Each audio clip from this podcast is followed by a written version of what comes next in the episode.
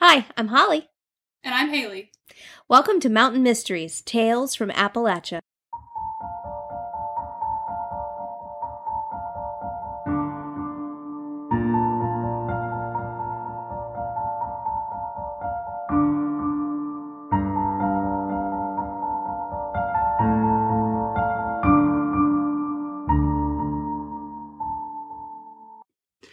So this week we're going to talk about the Lillelid family murders. Sounds interesting. Yeah, and I want to give a little bit of a trigger warning. This case does involve children and the death of a child.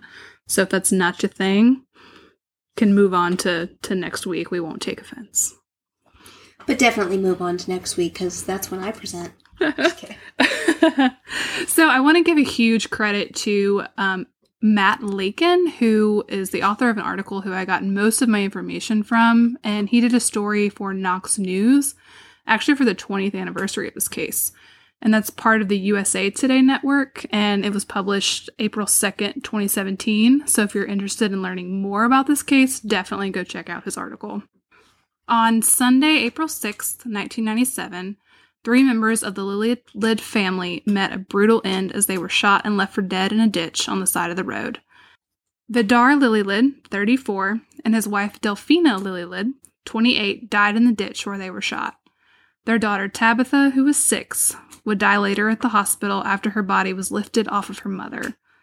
Peter, who was two, survived the event with lasting physical problems related to the two bullets that entered his body. Natasha Cornett, was 18, Karen Howell, 17, Joseph Risner, 20, Jason Bryant, 14, Joseph Mullins, 19, and Crystal Sturgill, 18, would all later admit to murder and attempted murder. So just kind of keep in mind how young these six are. I mean, four of them are technically adults, but I mean, I'm 23 and I'm not a real adult yet, so just kind of keep that in mind as we're going through this case about just really how young these six people were that committed this terrible crime. But before we dive into the events that actually took place that day, let's learn a little bit more about the Lillelid family and those that chose to end their lives.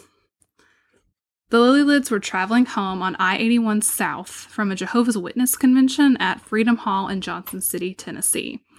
The family lived in Knoxville, Tennessee. Vidar was originally from Norway and had moved to Miami, and there he met Delphina, who was originally from New Jersey and was a daughter of Honduran immigrants. The two married in 1989 and moved to Knoxville after having vacation there and fell in love with the mountains. And being from the mountains, I can definitely see how they just came here and were like, yep, we're moving. I'm a little partial. Tabitha was two at the time of the move. Vidar worked as a bellman at a Holiday Inn in West Knoxville, and Delphina was a stay at home mom and homeschooled the children, which during quarantine, those of you with kids know is super, super hard. That's when you have mucho respect for those teachers. Oh, yes. The family was very involved in the Jehovah's Witness faith and made the decision to attend the convention in Johnson City in 1997. And a big part of the Jehovah's Witness faith is bearing witness to friends and strangers. And keep this in mind as we kind of go through the story because it plays a big part later. I know in the town that I live in, we constantly have people of this faith come and knock on our doors and give us pamphlets. So it's a super common thing. So, jumping into our killers, Natasha Cornett definitely appears to be the ringleader in all the research that I've done on this case. Cornett had a difficult past and appears to have had many mental health issues going on. She reportedly had an eating disorder and engaged in self harming behavior. Cornett reported that she had visions of angels and demons since she was a little kid. And Cornett's mother actually tried to have her committed to get psychiatric treatment at the age of 14 after she came at her with a knife. That'll do it. Yeah, yeah, yeah. Unfortunately, though, she was unsuccessful. Cornett had stated that she wanted to live out the movie Natural Born Killers, and I'm going to date myself here and say that I've never actually seen that movie. The plot of this movie is, you know, kind of commit multiple murders and flee to Mexico. You know, normal 18 year old teen stuff. Oh, every, every teen's dream. Right? So Cornett wore a lot of black, was into witchcraft, called herself Satan's daughter. You know, cool. That's fine. Do your thing. Typical late 90s. Yeah. Not judging. So Karen Howell was Cornett's best friend, and Cornett called Howell her soulmate, which is, you know, kind of cute. Best friend stuff. On a demented, you know, sort of evil track, sure. Right, right. But, you You're know, my evil soulmate. Hmm. yeah. Satan's child. Mm. Howell was also into the occult and also reported having visions like Cornett. Howell also reported that she had been a victim of sexual abuse. Joseph Mullins was dating Cornett, and there's not a lot of info on him out there. Joseph Risner had dated Cornett and was now dating Howell. Crystal Sturgill was kind of a newcomer to the group. She had been kicked out of her home after reporting sexual abuse from her stepfather. So we're kind of seeing a common So, yeah, there's Theme. a common denominator here. yeah. Jason Bryant, who was the youngest at 14, was on probation. Uh, Bryant was a runaway and was picked up by Cornett, actually. And to prove that he was devoted to the group, he let Cornett carve her initials into his arm. This is, you know, clearly someone whose brain is not developed. hmm So Cornett really wanted to live out this fantasy of causing chaos and heading to the Mexico border. The group was partying at a hotel room in Pikeville, Kentucky, when Cornett brought up this idea again. Risner was on spring break and he had a car, a blue Chevrolet Citation, that was registered to his mom, Mary Castle. And just like that, the group decided, let's do it, and took off. Have you seen how ugly those cars are? I have not. They are. You should Google them. Cornett's mother actually reports seeing the group before they left, um, stating that Cornett had said they were going to start Armageddon. And Karen said, The end is coming. Cornett's mom responded with a simple, Oh. Oh, yeah. I mean, not the mom's fault, but when I first saw that, I was like, huh, what a response. Exactly. Oh, my child wants to, you know, create Armageddon. Huh. I mean, and maybe these were just, you know, they sound like these were just kind of odd kids. Maybe this was a normal. Well, and also a lot of these kids came from traumatic backgrounds, so Yeah. maybe their parents were, um, you know, had their own issues. That's true. It wasn't necessarily that she was supportive of Armageddon. Right, right. We're not like condoning Armageddon. Right, yeah. Can't Right. wait. Go ahead, son. I love you. Have a good time. So the group hit the road, and while on the road, they stole two guns: a nine millimeter, nine millimeter, and a twenty-five caliber pistol, and some cash. They then got a speeding ticket about an hour away from the rest area at mile marker 41 on I 81 South. They decided to stop at the rest area to hotwire a car, but there were too many people around, so they just decided to do normal things get snacks, take a bathroom break, that sort of thing. Uh, at 7:20 p.m., a cream-colored 1987 Dodge van pulled into the rest area. When the van pulled into the rest area, the Lillelid family piled out. Peter had an earache, so Vidar took him for a walk, while Delphina and Tabitha went to the bathroom. While there, they ran into their friend Karen Sinclair and her daughter Kara, who had also been at this convention that they had been at in Johnson City. Cornett and Howell actually passed Delphina and Tabitha as they walked out of the restroom. Vidar approached them with a religious pamphlet, because Jehovah's Witness, and asked them if they believed in God, to which Cornett responded with a big ol' nope. That's emphatic. Yeah. Mm-hmm. Risner and Bryant then came up to the group, and Vidar asked them if they wanted to learn more about God, and they said sure. Delphina and Tabitha then came out of the bathroom and joined the group at a picnic table. Their friend Karen saw the group at the picnic table as she drove off, and she would actually be the last person to see them alive, which is kind of kind of sad. Yeah. That's hard to live with. hmm While Vidar was talking to the group, Risner got up and went back to the car where Mullins and Sturgill were sitting in the back seat. Risner got the 9mm out and told them that they were going to do something and to get ready. Risner came back with the gun and told the family to be quiet and nothing was going to happen. They just needed the van. On the way to the van, Vidar actually tried to give up his keys and wallet in exchange for letting them go. This didn't work and they forced the family into the van. Now, at this point, this makes me believe that the motive never was robbery. Clearly not. I mean, if you have, I don't know, you have the guns. She wanted to be natural born killer, not natural born robber.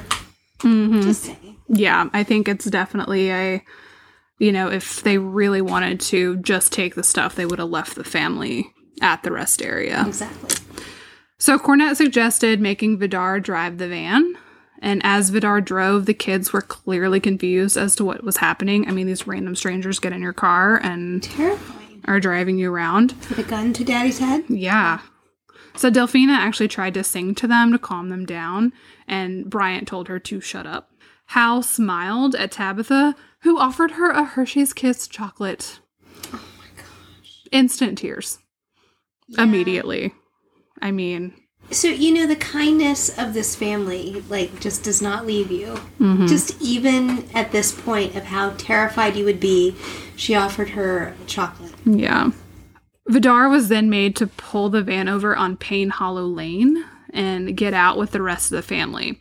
And now this is where the stories start to get a little bit murky. Not one of the six agree on what exactly happened next. So I'll give you a few different versions and you can draw your own conclusions.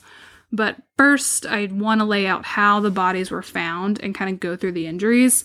And now this part is pretty gruesome, so if it's not your thing, feel free to skip ahead.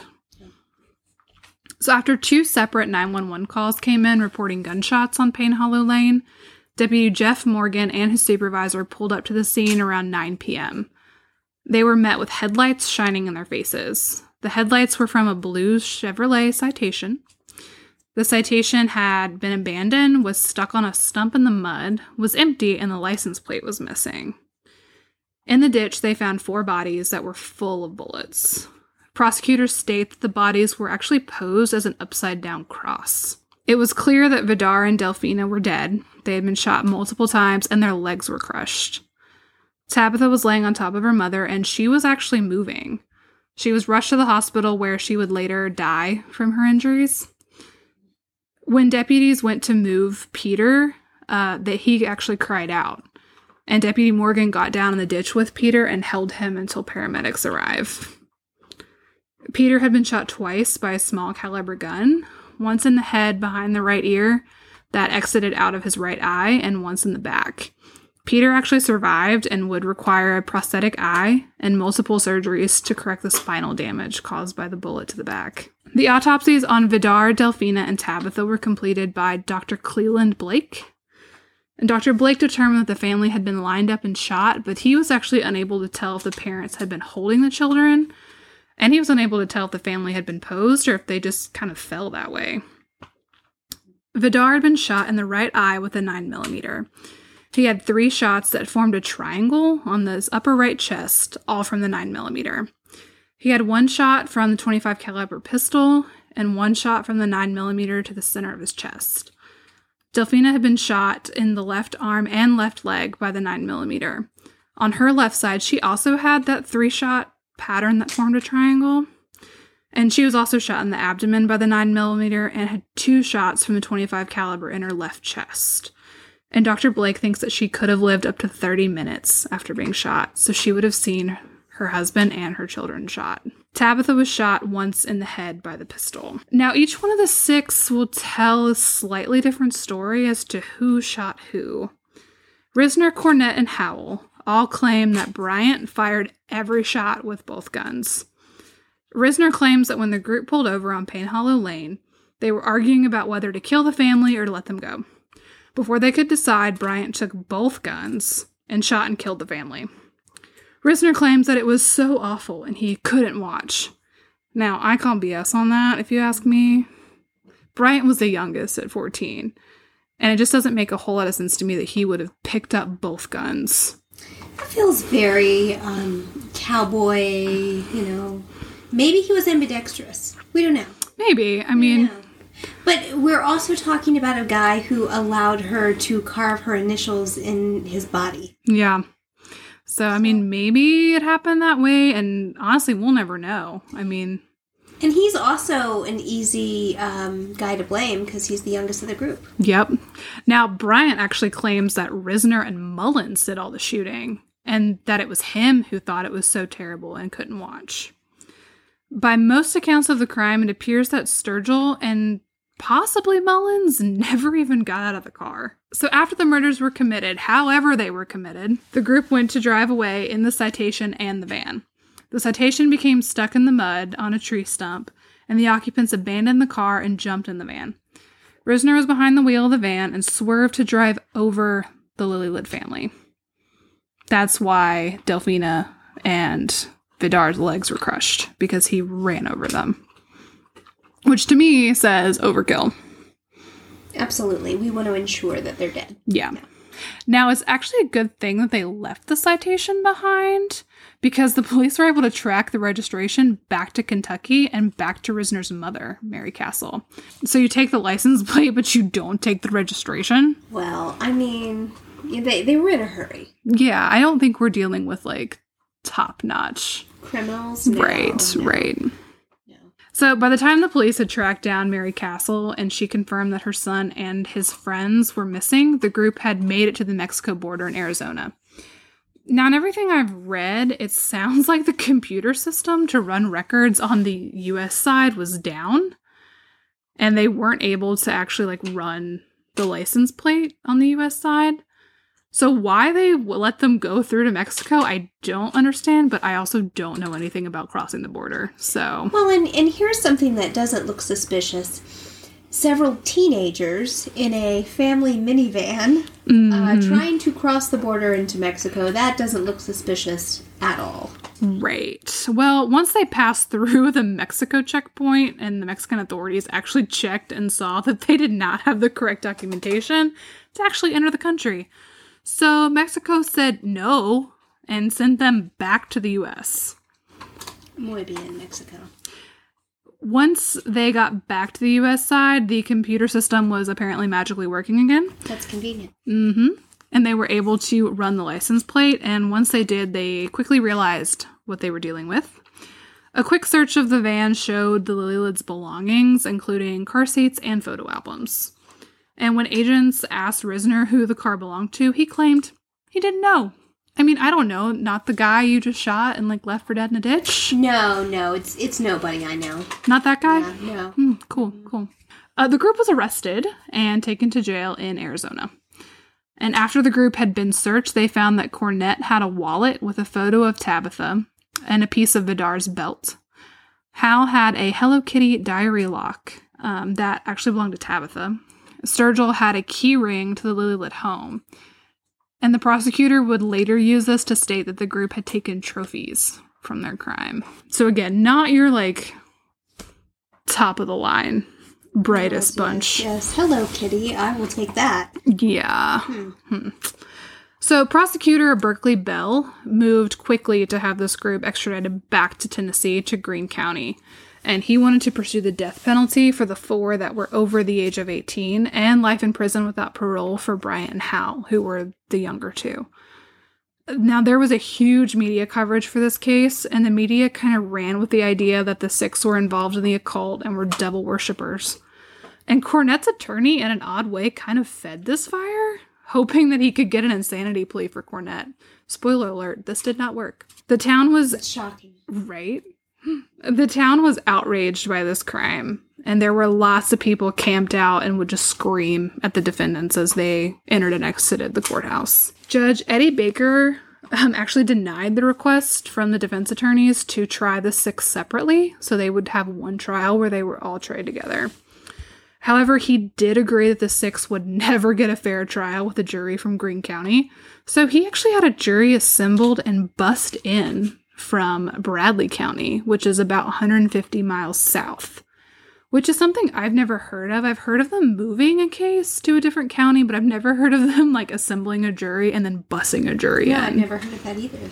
But I guess it's a thing. Well, and then I even wonder. I mean, even at 150 miles away, wouldn't there still be a bias? I mean, I would think you would have heard that a lot. Right. I mean, it's a small town. This is, you know, something that spreads. Right. And this was getting national attention. I don't know if they would have ever found a jury. Probably not. Yeah. With that, the trial was set for March of 1998. Now, with such a heinous crime that was probably very messy, there was surprisingly little evidence. I mean, I'm sure there was evidence, but it was really hard to place the gun in someone's hand and say definitively, like, this one out of the six did it. So, Oh, because they all had different stories. right, right. So, Bell at this point had mostly circumstantial evidence, but he had a key witness who Risner had actually confessed to while being held in jail in Arizona. This guard was sitting with him around the clock as Risner was actually placed on a suicide watch. This guard had stated that Risner had confessed to killing the family. However, it turns out that this witness was ruled as unreliable due to him having an arrest record of his own.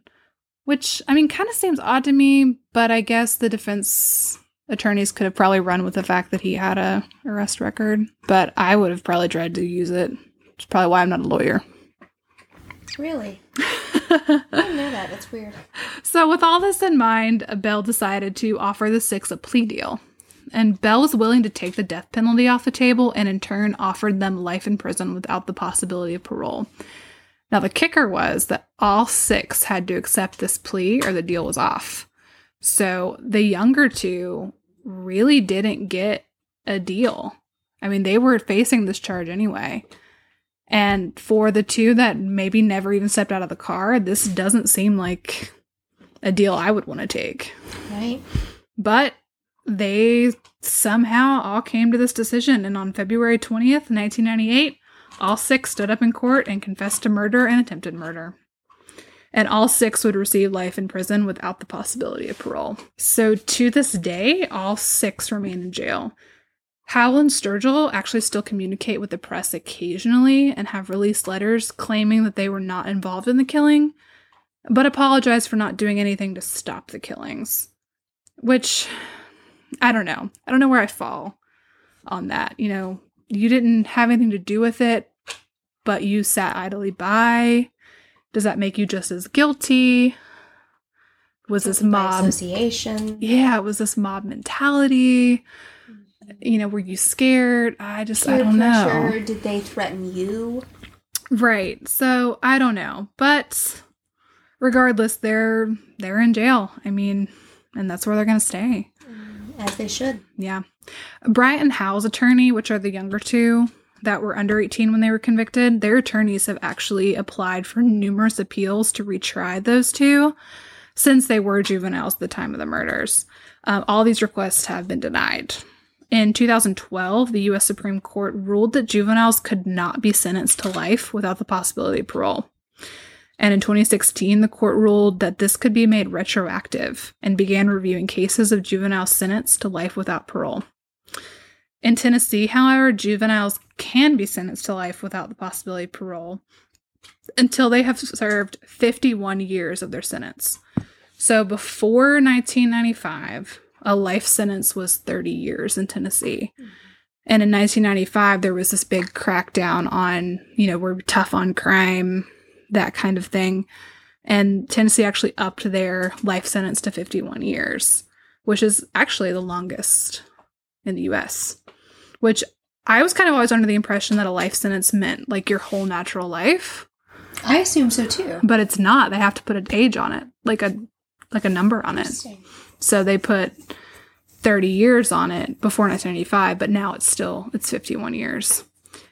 So what all this means is that after serving 51 years, they would be eligible for parole. So Bryant Howell could be eligible for parole in the year of 2049, which seems really far away, but that would make Bryant 65 and Howell would be 68. So they both could have like a good 20 years or more on the outside if they were actually paroled. As recently as January 2020, Howell has made requests for clemency. Um, she made a similar request in 2017, and that was quickly denied. Um, I personally hope they stay in prison for the rest of their lives because this was such a violent and random crime. I mean, they robbed these three people of the rest of their lives. Why should they get the opportunity? These people who were so kind to them. Yeah. All they they could have said is, "Oh, no, thank you," and gone on. Right. They could have easily just moved on. They could have easily just stolen the van.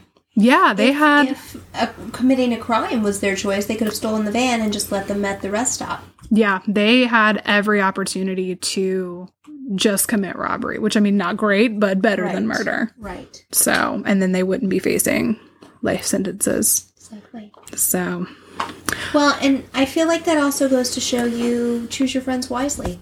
yeah, and peer pressure is such a crazy thing. Absolutely. I mean, this, the youngest, I mean, this kid was 14. I mean, his life's over for a decision to get in a car. I mean, he got in the car with Cornett. You know, this whole like twist of fate kind of thing. They got to the rest area at the same time. You know, if they had were 15 minutes earlier, 15 minutes later, would this have even happened? Exactly. Which is what's so scary. Or if they had chosen not to stop there in the first place. Yeah. Know? But what if we run by McDonald's? Yeah. You know? I mean, um, just on my part, you know, I am very cautious about rest areas, and this is probably not helping. Um, I may never pee again at a well. I'll pee, just not at a rest area. Right. I definitely am scared to stop, especially by myself. Oh, I won't by myself. No, no, no, no, no. I will McDonald's it up Yeah, so this is definitely making it on my list of things not to do.